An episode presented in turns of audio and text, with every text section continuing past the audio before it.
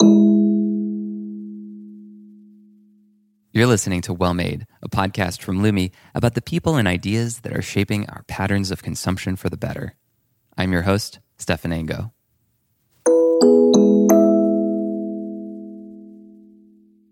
Scott Tannen, welcome to the show. Thanks for having me. Glad to be here. You're the CEO of Boll and Branch. I think people who listen to this probably have heard of Boll and Branch, but how do you describe it? And Branch is an ethical and sustainable manufacturer and retailer of uh, luxury home goods. Um, that's a bit of a mouthful. The truth is, we started as a bed sheets brand, and, and what made us different was the fact that my wife Missy, who's my co-founder, and I, we didn't have any background in the textiles category, so we just built the type of products and the type of company that that we wanted to be a part of. Um, and someone else along the way said, "Hey, by the way, you're sustainable," um, and we said, "Great, we'll take it." But but that's what we are. Now, I wanted to ask you about that detail of starting a, a, company with your wife. You've been at it now for seven or eight years. How has that changed over time? How how does it feel now? Uh, you know, it's it still largely feels the same. And and look, my relationship with Missy is is uh, I mean, I guess everybody's relationship with their spouse is unique. Um, Missy and I met as 19 year old college kids at Vanderbilt. And so we have been together way more than half of our lives. Um, I think, if I'm doing the math correctly, but I'm not positive. Uh, but yeah, yeah, we're, we're over half of our lives. Um, and, and so, you know, we've both grown up together as much as we've built a family and and and and all of that stuff. And Boll and Branch is just sort of, you know, something that symbolizes this chapter of our lives where our kids are are in school. My oldest daughter Sophie is a junior in high school, and my twins Brooke and Haley are eighth graders. Um, when we started Boll and Branch, you know, even our little guys were were in school. So it's always been something that's just been a part of our lives and fit into our lives. Now, you know, a lot of people can say, I visualize the success, I visualize where we would be. The truth is, anybody that says that is probably lying or an egomaniac. We had no idea that Boll and Branch would, would turn into what it's turned into. We were just hoping that even our family would buy the stuff. As the organization's grown and the company's grown, we have nearly, you know, 80 plus people uh, in our headquarters at this point our top job or my top job is setting the, the standards within the culture and missy still looks after the design of every single product we make. And, and i think when you have those strong anchors in a way that we're not really competitive with each other it's not like one of us is trying to figure out if she doesn't want to be the ceo and i couldn't design something if my life depended on it. Um, so it's a really nice balance in that regard. And, and i think that you know, look, we're lucky in, in that Boll and Branch has been really successful and, and sharing that success with the person who you know everything in your life revolves around is as rewarding as it gets yeah, that's great. It seems like I've seen more companies be started by couples recently. I don't know if that's just kind of anecdotal, but people often ask me about how to pick a co-founder and my I have no advice for that because my co-founder Jesse is you know, we were we were friends for a long time and I think that like high trust is one of like is probably the number one thing and so with a spouse, that's like a lot easier. But then I think the challenge with that is like setting up the right boundaries. And has that, have you figured out how to do that and the work life balance of, of it all?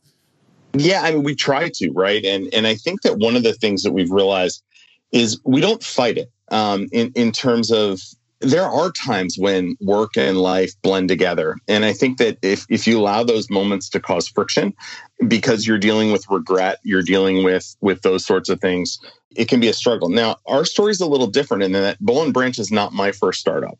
Missy was a third grade teacher and then home with our kids. And so my last company, a company called Fun Tank in the gaming space, where I did have a co-founder, but um, we are not related. And for her sitting on the outside as we were going through the process of exiting or or different challenges we faced within the business i think in many regards put more strain on our relationship because mm. there was just a lot of nonsense that as a founder as you know you bring home with you every day and when you bottle that up because you want to just sort of not think about it or move on and and lose yourself in what the kids are doing or what the family's doing or what you're doing with your friends.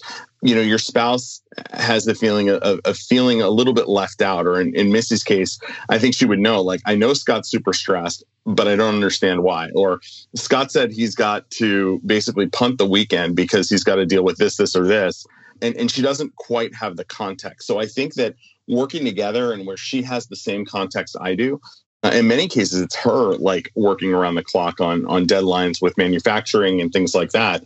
you know, just to know that, all right, I got to pick up the slack with the kids and we have plans with friends, but, you know, Missy's going to bail and I might do it anyway or, or whatever it happens to be. There's no spite there. There's no like, there's none of that frustration. Going to that idea of, you know, this is not your first company, what were some of the things that you, you know, when you have the opportunity to start with a clean slate, what were the the key pillars of that that you really wanted to do or or things that you felt you never wanted to do again? uh, don't have a co-founder to your prior point. Um, and I love my co-founder from Fun Tank, but you know, one of the things I had said leaving is that I'm never going to have a co-founder again. And, and the reason is, is that, you know, when, when you are driven enough to start a company, um, which to me is a proxy for the ultimate betting on yourself, right? Of just believing that, that either you can do what nobody else has been able to do, or you have an idea that, that you think is just better than the status quo. And then you want to lean on yourself and challenge yourself to do it. And I think that there's a certain amount of independence that a lot of entrepreneurs, me being one of them, really wants in that decision making process. And and so when you have internal negotiations with a co-founder, I found that to be one of the more challenging aspects of my last business. How do you think of Missy then, as if not as your co-founder? How do you think of her? Well, we're rowing in the same boat and in the yeah. same direction to a great extent you know and, and let me let me use an example i think i think one of the places that this really bears itself is around personnel and, and, and teams there are times when there were personal relationships between my co-founder and employees that may not have been up to standard right and you have the you know when you have a co-founder somebody can cry to one or, or cry to the other and and it becomes very difficult as a leadership unit whether you're individual or you're multiple people to be like what you would think of as a line of one, right? With with really lockstep. And that's the thing is that Missy and I are more lockstep than I could be with any other human being on earth. You know, that's maybe unique to our relationship, but but I think that's worked. And the level of consistency then that my team feels from us, from everything from the values that we hold true to ourselves and how that reflects our expectations within the business, down to our ambition, right? Because fortunately or unfortunately, Missy and I don't turn off Boll and Branch very often.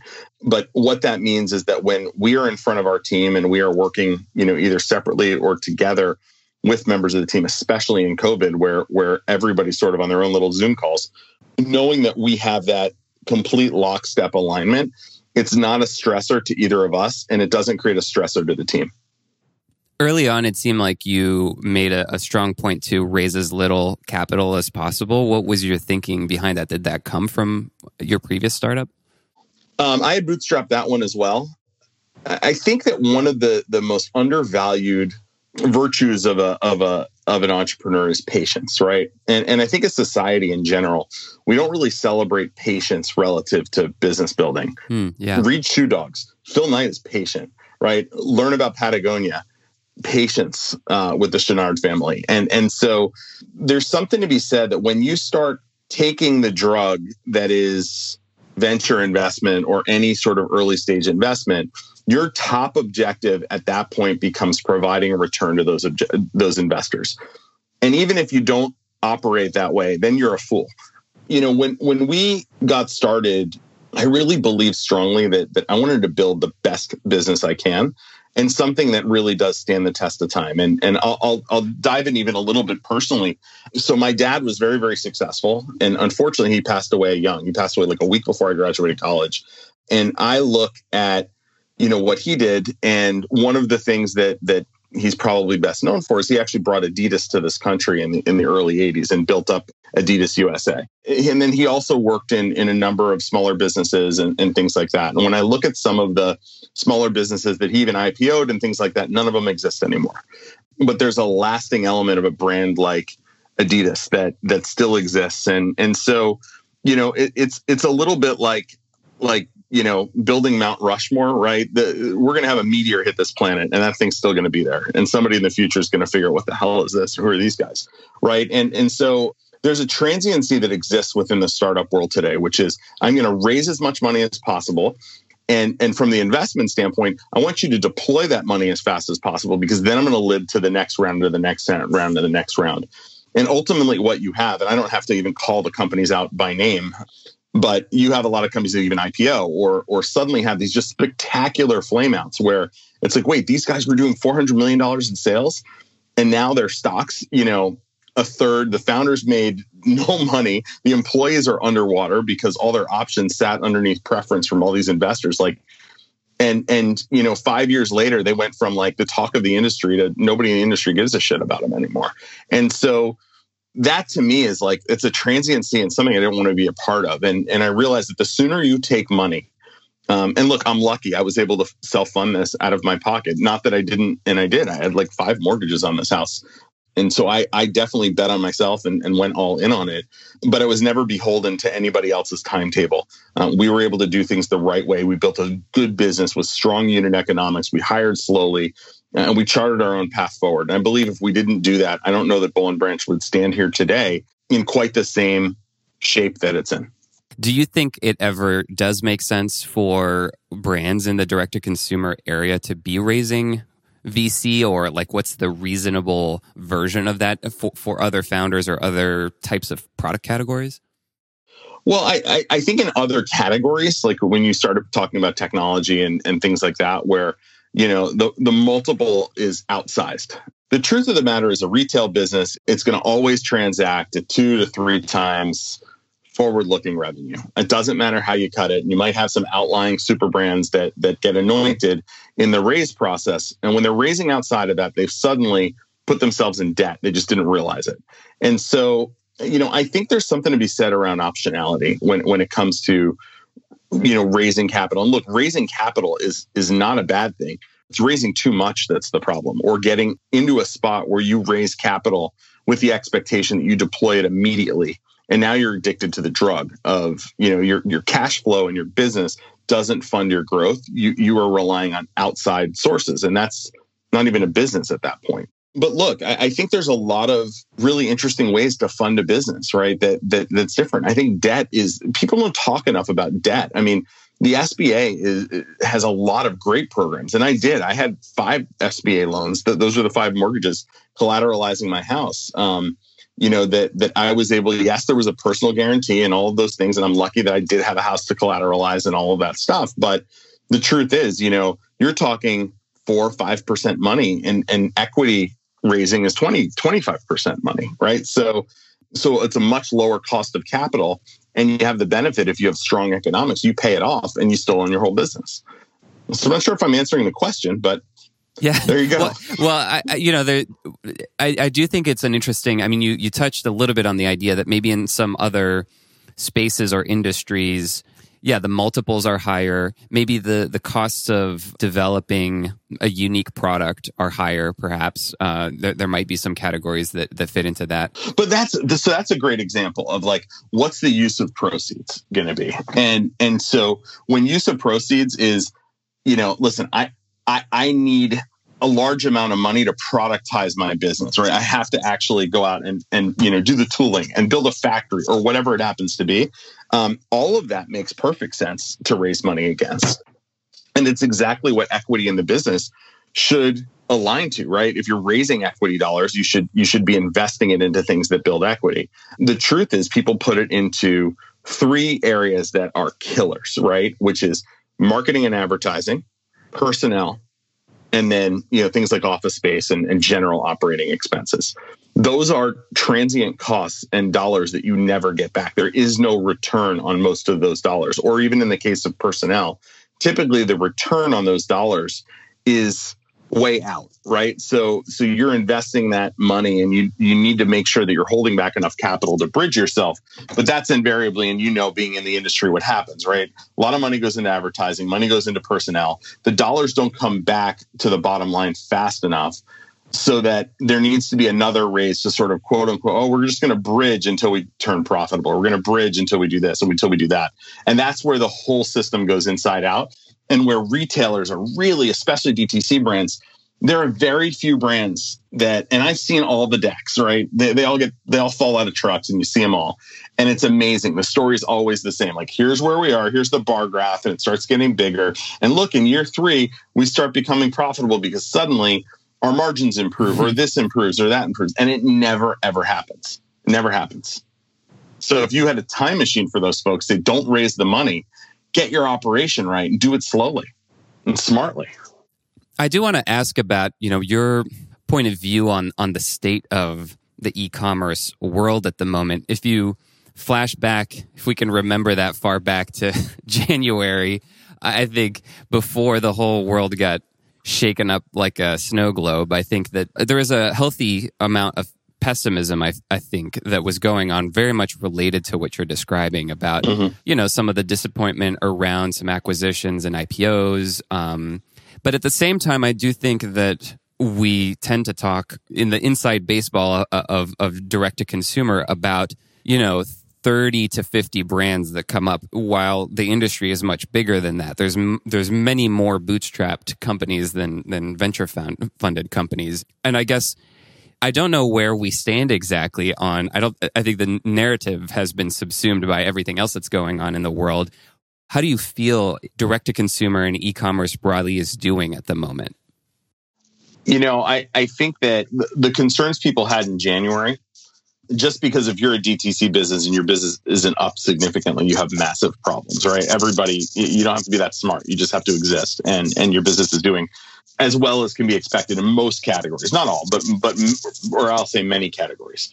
The truth is that the the the emperor didn't really actually even change his clothes, right? The same problems exist in some sort of normalization that's going to happen. And what if you really poke and prod at a lot of businesses, the ones that have really moved heavily into brick and mortar, right? There's a struggle there. It's a balance sheet struggle. So their their their DTC business is healthy, but it might be offset by you know just the the the systematic lack of health that that exists but i think what's interesting had, to me has been when i look at the bigger businesses in in all spaces right from the bed bath and beyonds to even nordstrom and macy's and, and folks like that how fast they've operationalized themselves as dtc business how much smarter they're getting from a customer acquisition standpoint how their go to market strategy no longer makes them look old relative to a lot of the DTCs.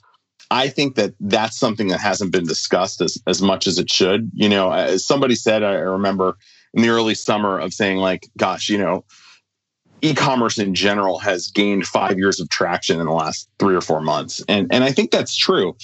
You know, when you're seeing a lot of these big companies that have been as nimble as they've been, it's pretty amazing. And then you look at a Wayfair or somebody like that, right? That has always been sort of a little bit of an outlier to the core, you know, compared to an IKEA or somebody like that.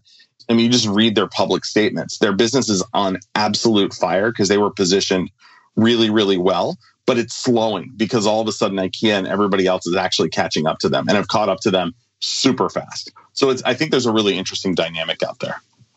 So, so what you're saying is that maybe COVID has forced some of those more traditional players to like move faster with their e-commerce strategy, and that's where a lot of the whatever gains the e-commerce uh, market has had, a lot of those are going to some of those traditional players. Yeah, I, I think that's one way to put it. Let me let me even take it in a little bit different direction.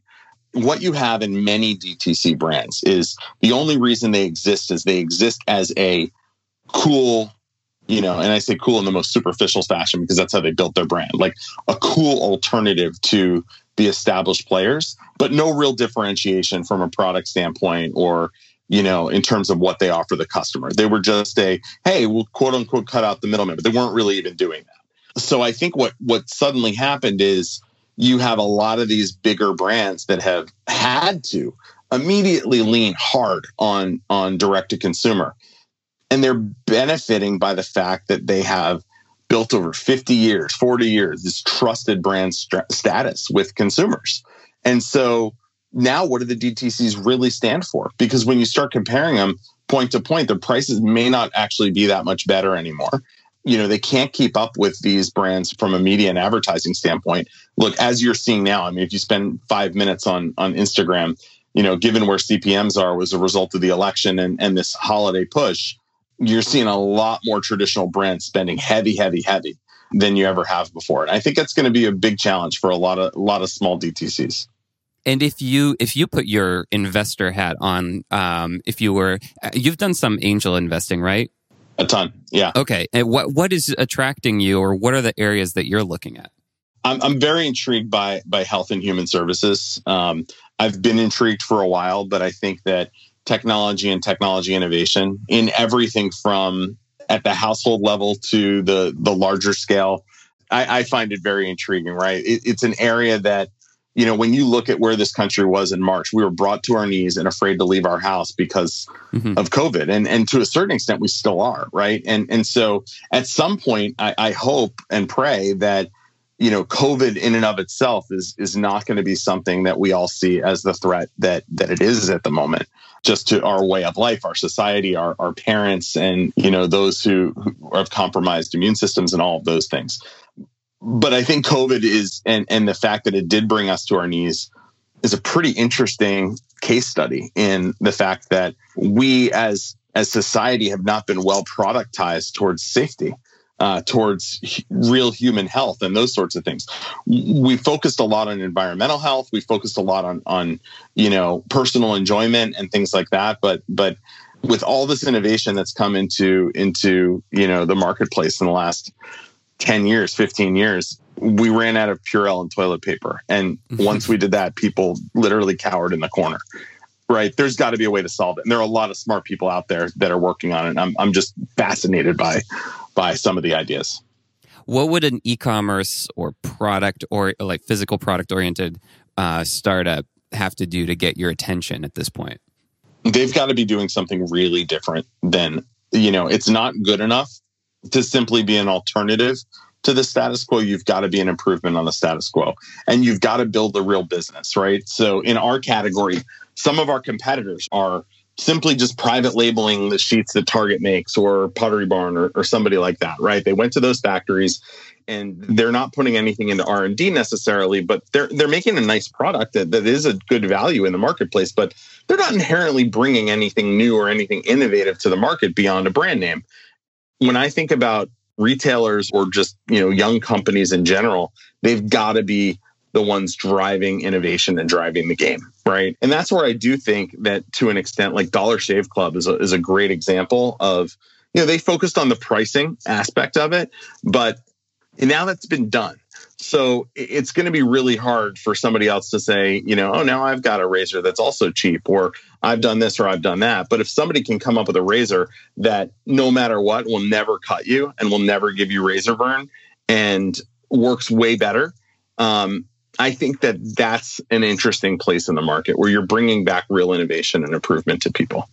Yeah, it does feel like the the low hanging fruit of just e-commerce as a distribution uh, model or subscription is been picked off. And so the bar is higher if you want to really stand out. Like if it seems really hard to create a moat like a product moat of creating something that's really differentiated even more so today than ever before. It feels like as soon as you have a unique product it's so easy for copycats to emerge. And so is it possible to create a differentiated product? Does it have to incorporate some really unique technological element or software element or something else to be differentiated? To be a company, it needs to be those things. To be a product, not necessarily. So, I'll use an example. Like I grew up in marketing at um, Kraft and worked on Oreo, among other things. And so when I was there, someone had a great idea. Like we can make seasonal spring Oreos or Christmas Oreos, and we were going to put red filling in it or yellow filling. Now, that's not really a great innovation. Nobody really needs it, but people were really happy to see it and have it and consumed it in very large numbers in those key seasons. So it was a very successful line extension, a very successful product. You would not have gone out and created the yellow Oreo company. You know, or or maybe you could, and maybe you could have said, "Look how big Oreo is, mm-hmm. and they are missing the spring season. We're going to create a chocolate sandwich cookie that is geared to the the the spring season and we believe it's going to be you know and and that look that item probably does 50 million dollars in revenue right? Like a nice business. Right. It's not it's not a company. Well it's it's you're making me think of something that i've never thought of before which is like oreo is a platform now. Because oh like God. oreo has I mean, they've made hundreds of different or thousands, I don't know, of different variations and flavors. And I think yeah. they've been doing this in Japan for a really long time with like Kit Kat and all kinds of other products like that. And it's just like you can't play that playbook unless you have like this item that becomes a platform for flavors or something like that. Well, I think, and, and look, I come from the CPG world. So you're saying platform, and I call it a brand. And to me, there's like two dozen brands in the world. There's not 8,000 brands. Um, and to me, a brand is something that has such a deep emotional connection with the consumer that the consumers and the brand sort of like you think about concentric circles where there's this happy space in the middle and they can do a lot of things in those areas. So, you know, Oreo is a brand that you hear Oreo, right? And you might have the vision of sitting down with your grandmother and dunking it in milk or whatever it happens to be that's nostalgic and and it means something to you. So they have the ability to sell crumbs that go in your ice cream, to sell pies, to sell, you know, whatever else under the Oreo banner because that's a real brand. And the brand is bigger than any individual product.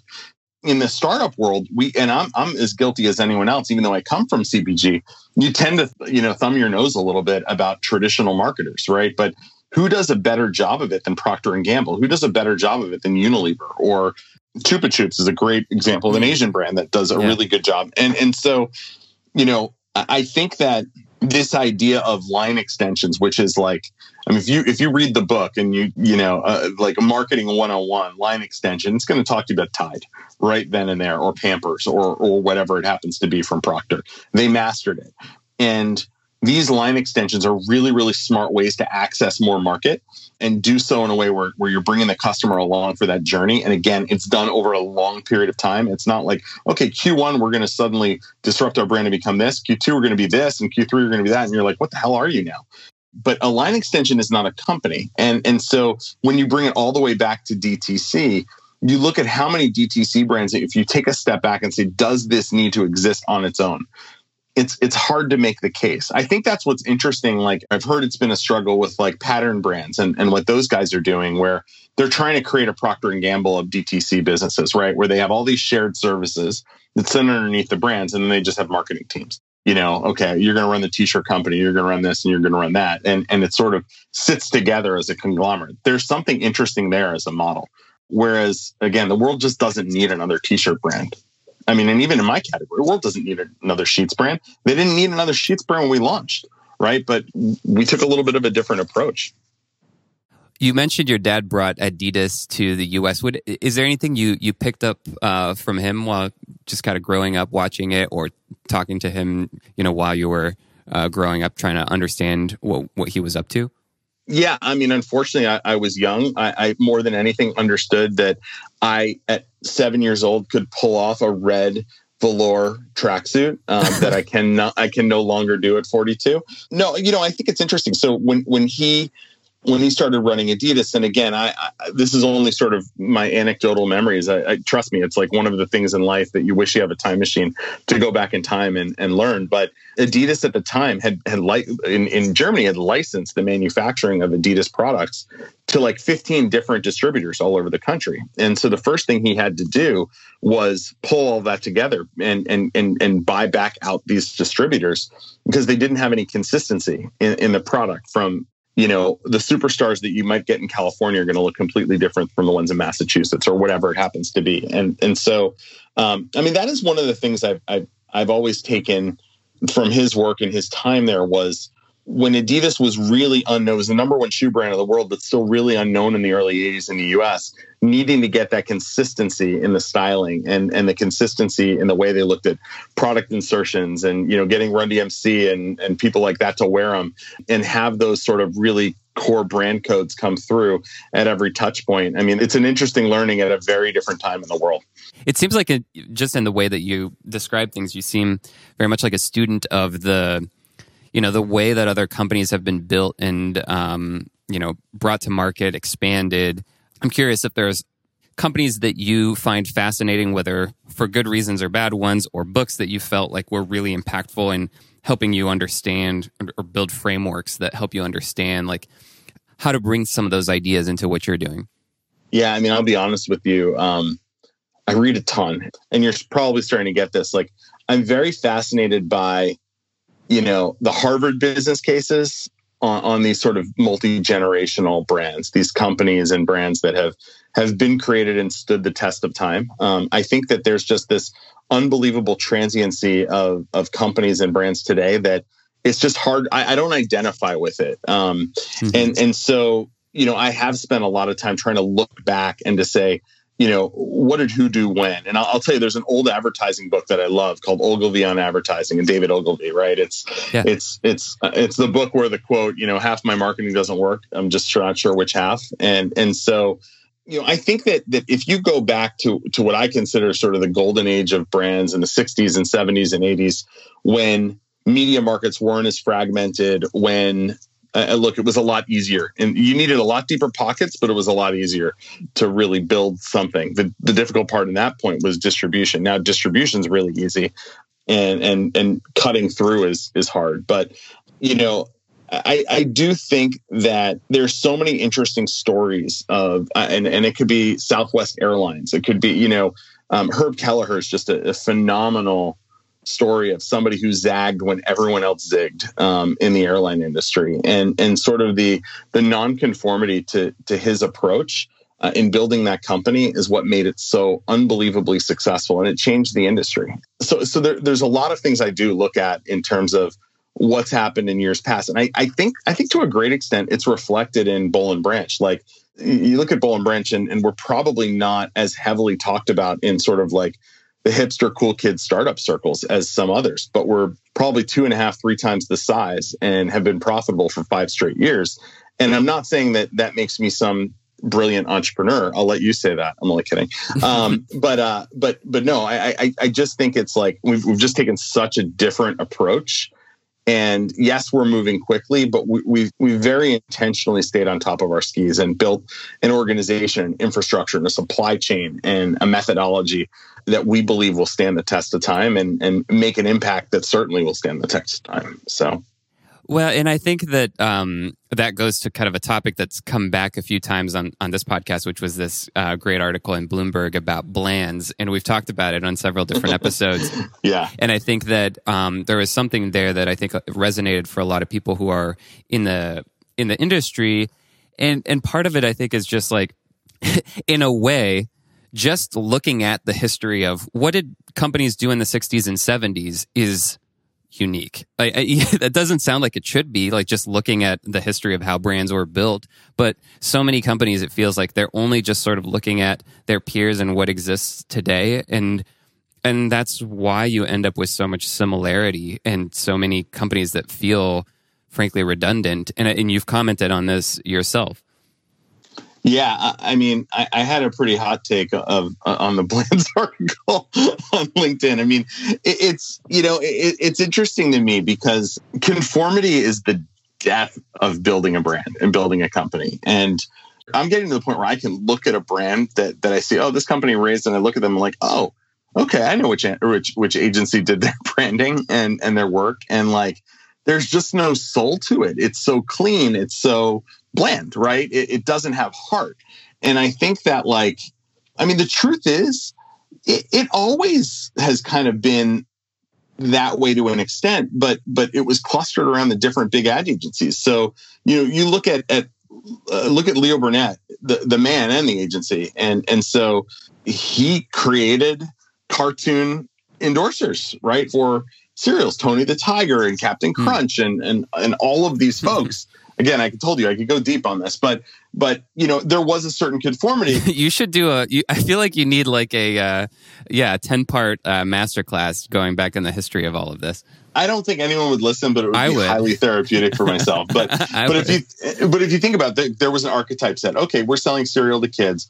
We need um, token animal that speaks, right? We need cartoon logo that's going to be set at a 18 degree angle, you know, up to the right, and like I mean, it, it, it's pretty amazing. And we got to put a toy in the box, right? So the, the idea of blanding has been happening forever. It just used to be a lot more charming than it is now. And and so, you know, again, I mean, if you look back at at you know even even Burnett's like cigarette work that they did with the Marlboro Man and and stuff like that, like there was always this sort of assignment of okay we've got to create our image of a brand that we're going to create something in the image of that brand that's aspirational for the consumer. So we're going to give the consumer the opportunity to aspire and and get attached to the character which is a lot easier with a kid to get attached to tony the tiger than it is just a frosted flake right? Um, and so and the same thing with smokers like I, i'm guessing the marlboro man was like pretty cool to somebody that that was you know looking to I don't know, smoke smoke cigarettes while their kids are having breakfast.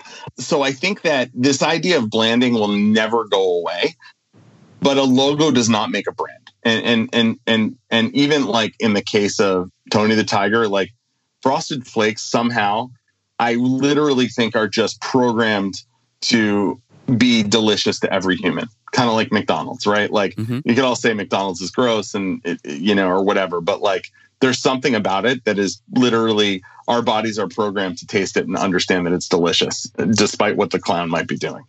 And i think that great branding with an inferior product never has worked and it never will work. What is the soul of Boll and Branch? What has it become maybe is a better question. I don't think it's funny. I have a I have a document that I wrote before we even had a company name. The only edit I made was in 2013 before we launched when I added our company name in terms of what we want to stand for. And you know, in general, we we stand for this idea that every product we enjoy is made by somebody. And all too often those people don't enjoy any benefit of making that product.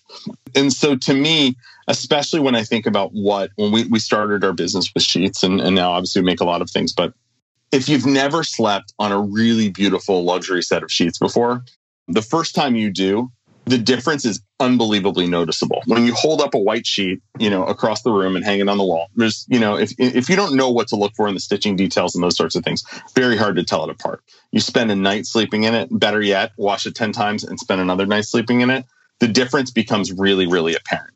And there's a lot of enjoyment that somebody will get out of the fact that every day they are sliding in between these sheets and feeling incredible, right? And saying, wow, this is great and the idea that that home textiles and textiles in general is one of the worst offenders of human and ecological rights issues everywhere. Like there is sadness after sadness after sadness that goes into making these these products that are sort of subjectively great to the customer.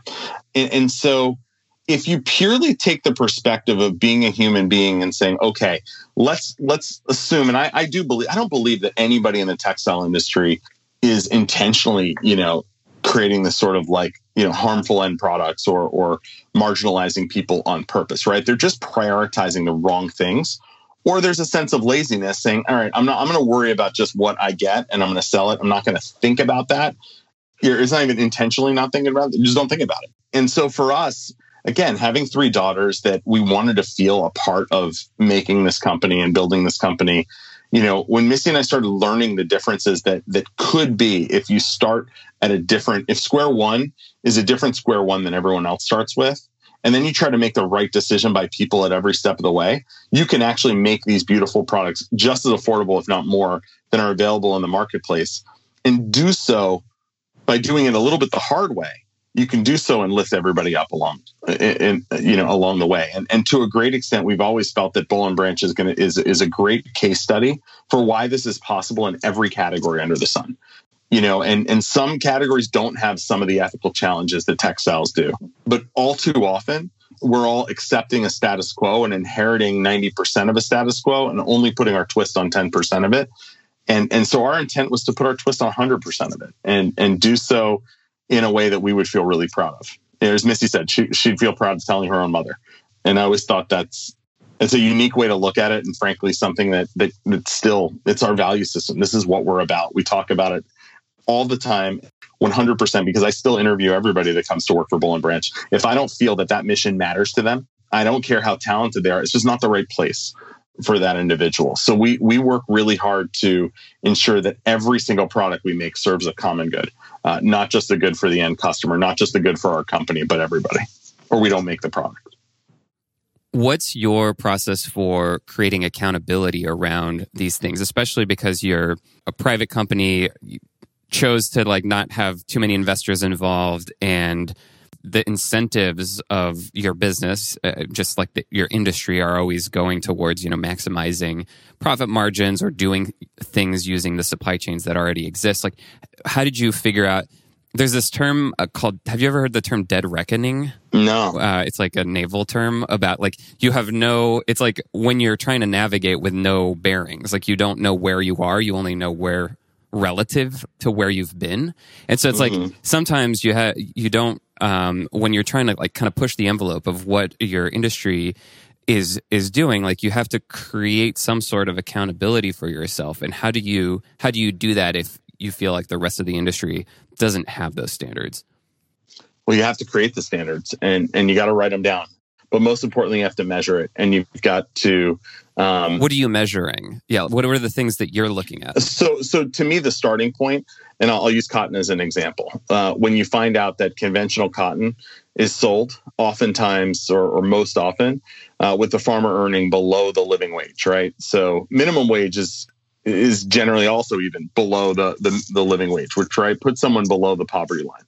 And so I'll use that as a simple example of what if you went to the cooperatives and the folks that you're working with from a cotton standpoint and says, say, okay, you know, instead of paying the commodity price, I'm going to work with your government and I'm going to work with fair trade as an independent, and they're going to set the price that I pay for cotton that puts you above the poverty line. So I'm going to pay probably two and a half times what everybody else is paying you for the cotton. Yeah. And along with that, you know, as we scale, it's the traceability that comes with that. We still secure all of the cotton. Every single PO, I can trace back where it was sewn, cut, woven, dyed, picked the farm. And we, we will hold custody across the board. So what we're doing is keeping middlemen out of that process. We have a pure chain of custody. And so I, I, I understand what has been paid to everybody in that process, and then I bring in third party auditors to also look at it. So, and I'm, I'm I'm getting a little out there. Let me explain how 95% of bedding products are are purchased in this company. There are U.S. sales offices for really large mills, and those sales offices you know they've got their models up on the wall and you pick what you want you can make some customizations but but you know your transactions you're buying a finished good from a sales office that represents a factory, right? And and you name me the company, and I could probably tell you what mill they come from because there's like six that support the whole world. And so when you reverse engineer the backside of that, there's no real transparency throughout. And it's it's a case where you know, all right, the sales rep doesn't really know where the cotton's coming from. These are massive factories securing cotton from everywhere.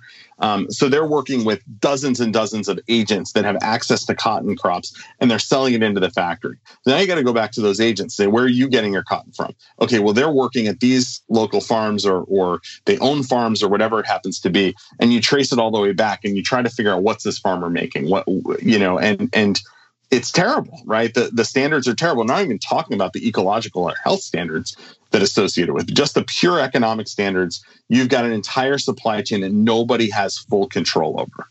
And there are very few brands, with like Patagonia being one, Prana being another, but there are very, very few brands that approach it from the standpoint of having a full supply chain that is matched with a full chain of custody on the item so that you can not only ensure that you're paying more to these folks, but the benefit there is actually when you run your own supply chain, your cost of goods is dramatically lower because you've got less of the snakes with their hands in the pockets pulling out their share and marginalizing the people.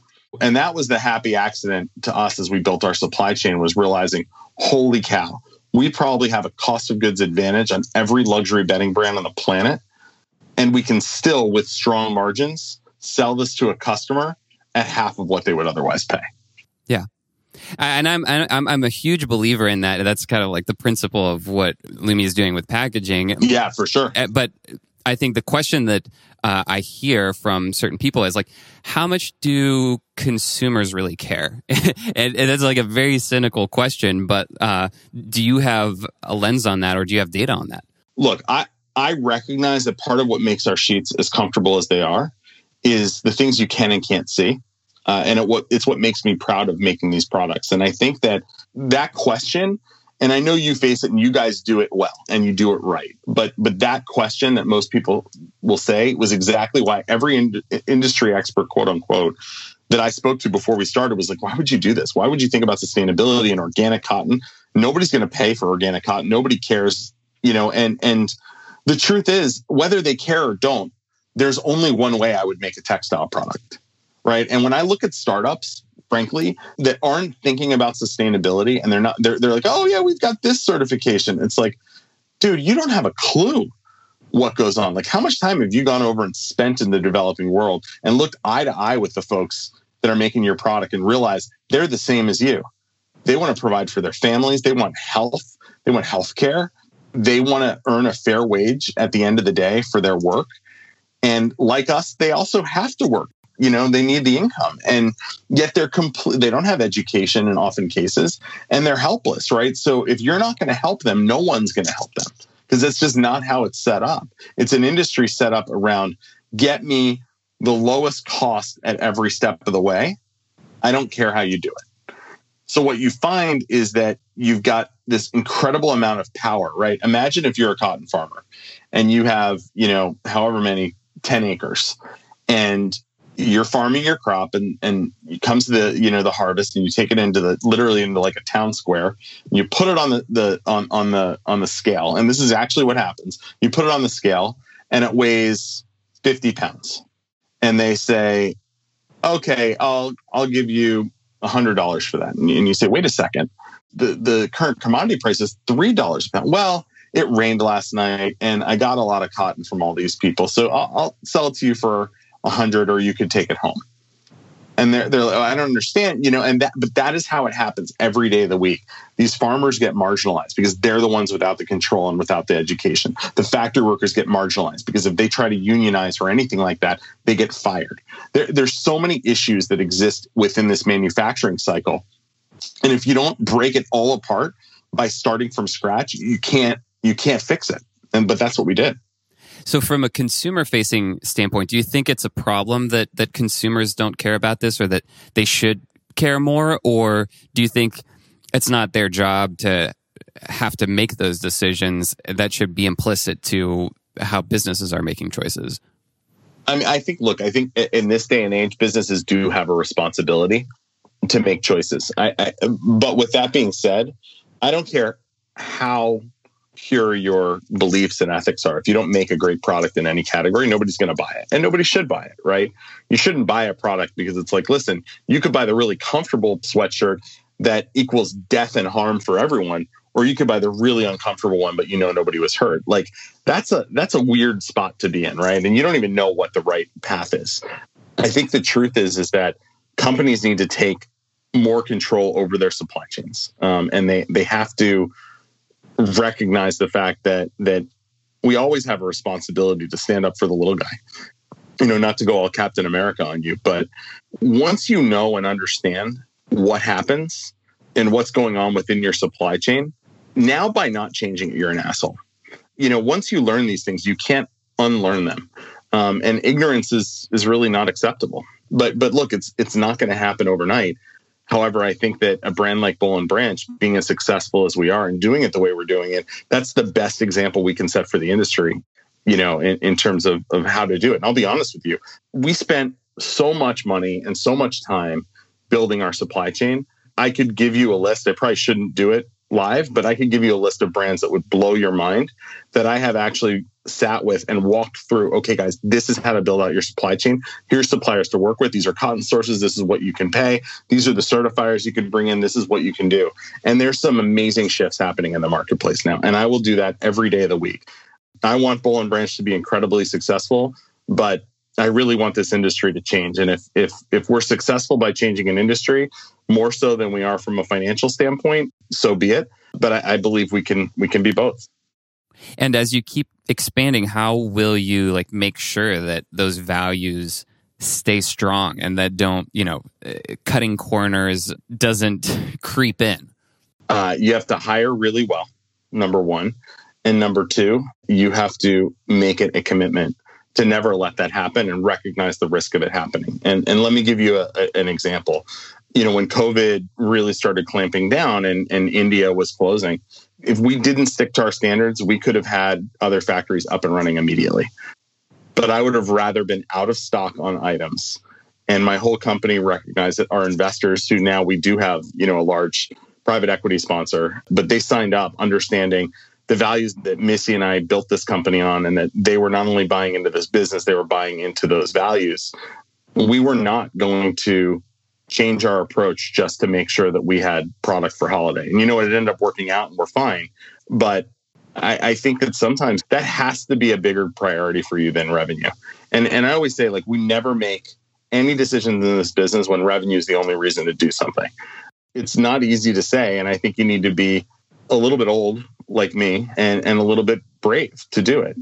I also think that's part of when, you know, you have a lot of entrepreneurs that, that maybe just don't have as much life experience it's just very easy to to move with the wind whichever way it's blowing and and you know missy and i've tried really hard not to do that you touched on on private equity um, last year, you raised 100 million from L Catterton. That's like a very kind of 180 um, shift in some ways from you know your beginnings where you're trying to be as as low external capital as possible. How do you and I think there's a there's a certain amount of skepticism from entrepreneurs around private equity. Explain a little bit your thought process there and, and why it made sense for you. Well, first of all, you got to have the right partner. Not all private equities are created equal. I, I actually don't think we raise private equity in the traditional sense, in that we brought in a partner in L Catterton. Um, and and you know, look, we're well past the honeymoon being over, and I still absolutely adore those guys. The reason that we brought them in was frankly you know, the business was reaching a level of complexity and scale that I felt Missy and I did need partners, right? We, we didn't have a board. We needed a board. We needed really strong strategic partners that had had experience, you know, with the challenges and opportunities of starting to build a business that was taking meaningful share in a category. So I had, you know, long relationships with, with a lot of folks. As I always tell entrepreneurs, like take every meeting because you're going to learn who you like to partner with and who you wouldn't, you know, and, and so we recognized that we had an opportunity with Boll and Branch to not just create a really nice, really big sheets company, but but to build something that you know is going to be remembered. And it's going to be around for a very, very long time. So by raising a significant amount of capital from a group that is what I would call the definition of, of patient capital, right? And I am not out, right? They are now my partner in this business, and we are we are working together to build something truly remarkable, a home goods brand that we believe is going to serve this and the next generation of consumers in a way that nobody else has been able to do.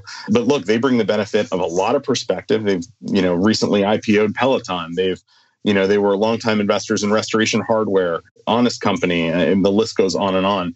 They bring so much perspective to the table and so much experience that it, it just makes us smarter.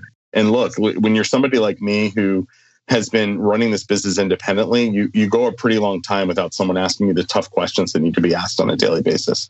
And and so it's been really healthy and, and really strong. But again, the reason to do that, the reason to raise capital is not to line your own pockets with money. Because if that's your objective, you're going to be miserable as soon as you realize, okay, now I have money. What am I going to do with it? And so I was pretty resolute in in the need to have a strong partner. They were the ones that I, I, I really wanted to work with, and, and we worked out and you know a, a deal that's going to give us the capital we need to really invest in taking this business to a, a very very significant scale. What do you hope Boll and Branch looks like in ten years or twenty years or whatever your horizon is? I've always said this from the very beginning, but I want Boll and Branch to be the first trusted brand in this category that means especially in a digital age where you know whether you plan to be transparent or not transparency is going to find you. I want to have a business that that i'm proud of and that my kids are really proud of the fact that their parents built. And more importantly that you know we have tens of thousands of workers and farmers that are really proud to to support and provide for and and know that they've been you know really well taken care of in the process. So i don't expect Boll and Branch to look a whole lot different than it does right now the scale may change. Uh, it, it, may be a little bit more global. The product line may be a little bit broader, but at its core, it should feel exactly as it did when you know it was Missy and myself and Robin, Ann, and Anna uh, sitting in a second floor office above a above a old lady clothing store. You know, in the very beginning. So, yeah, congrats on on everything you've accomplished so far. I hope people check out bollandbranch.com, especially um, your impact report. I think was really interesting, uh, really interesting read if people want to dig a little deeper into the supply chain side of things. Anything else you want to point people to? No, I think that's a great place to look, and we try to do as much as we can from a storytelling standpoint across our own social media. But in general, reach out to me on LinkedIn if you ever have questions. And um, yeah, just thrilled that you had me on. Thanks so much. Thank you, Scott. Thanks for listening. If you enjoyed the show, if you got something useful out of it, I would love to hear what that was. Consider writing a short review, could be just a sentence long, by going to iTunes and searching for Well Made. I want to hear it all. I want to hear good, bad. I want to hear your constructive criticisms. I am just trying to make this show as useful as possible for you. So tell us what you think. That is the very best way that you can support the show. Thanks, and see you next time.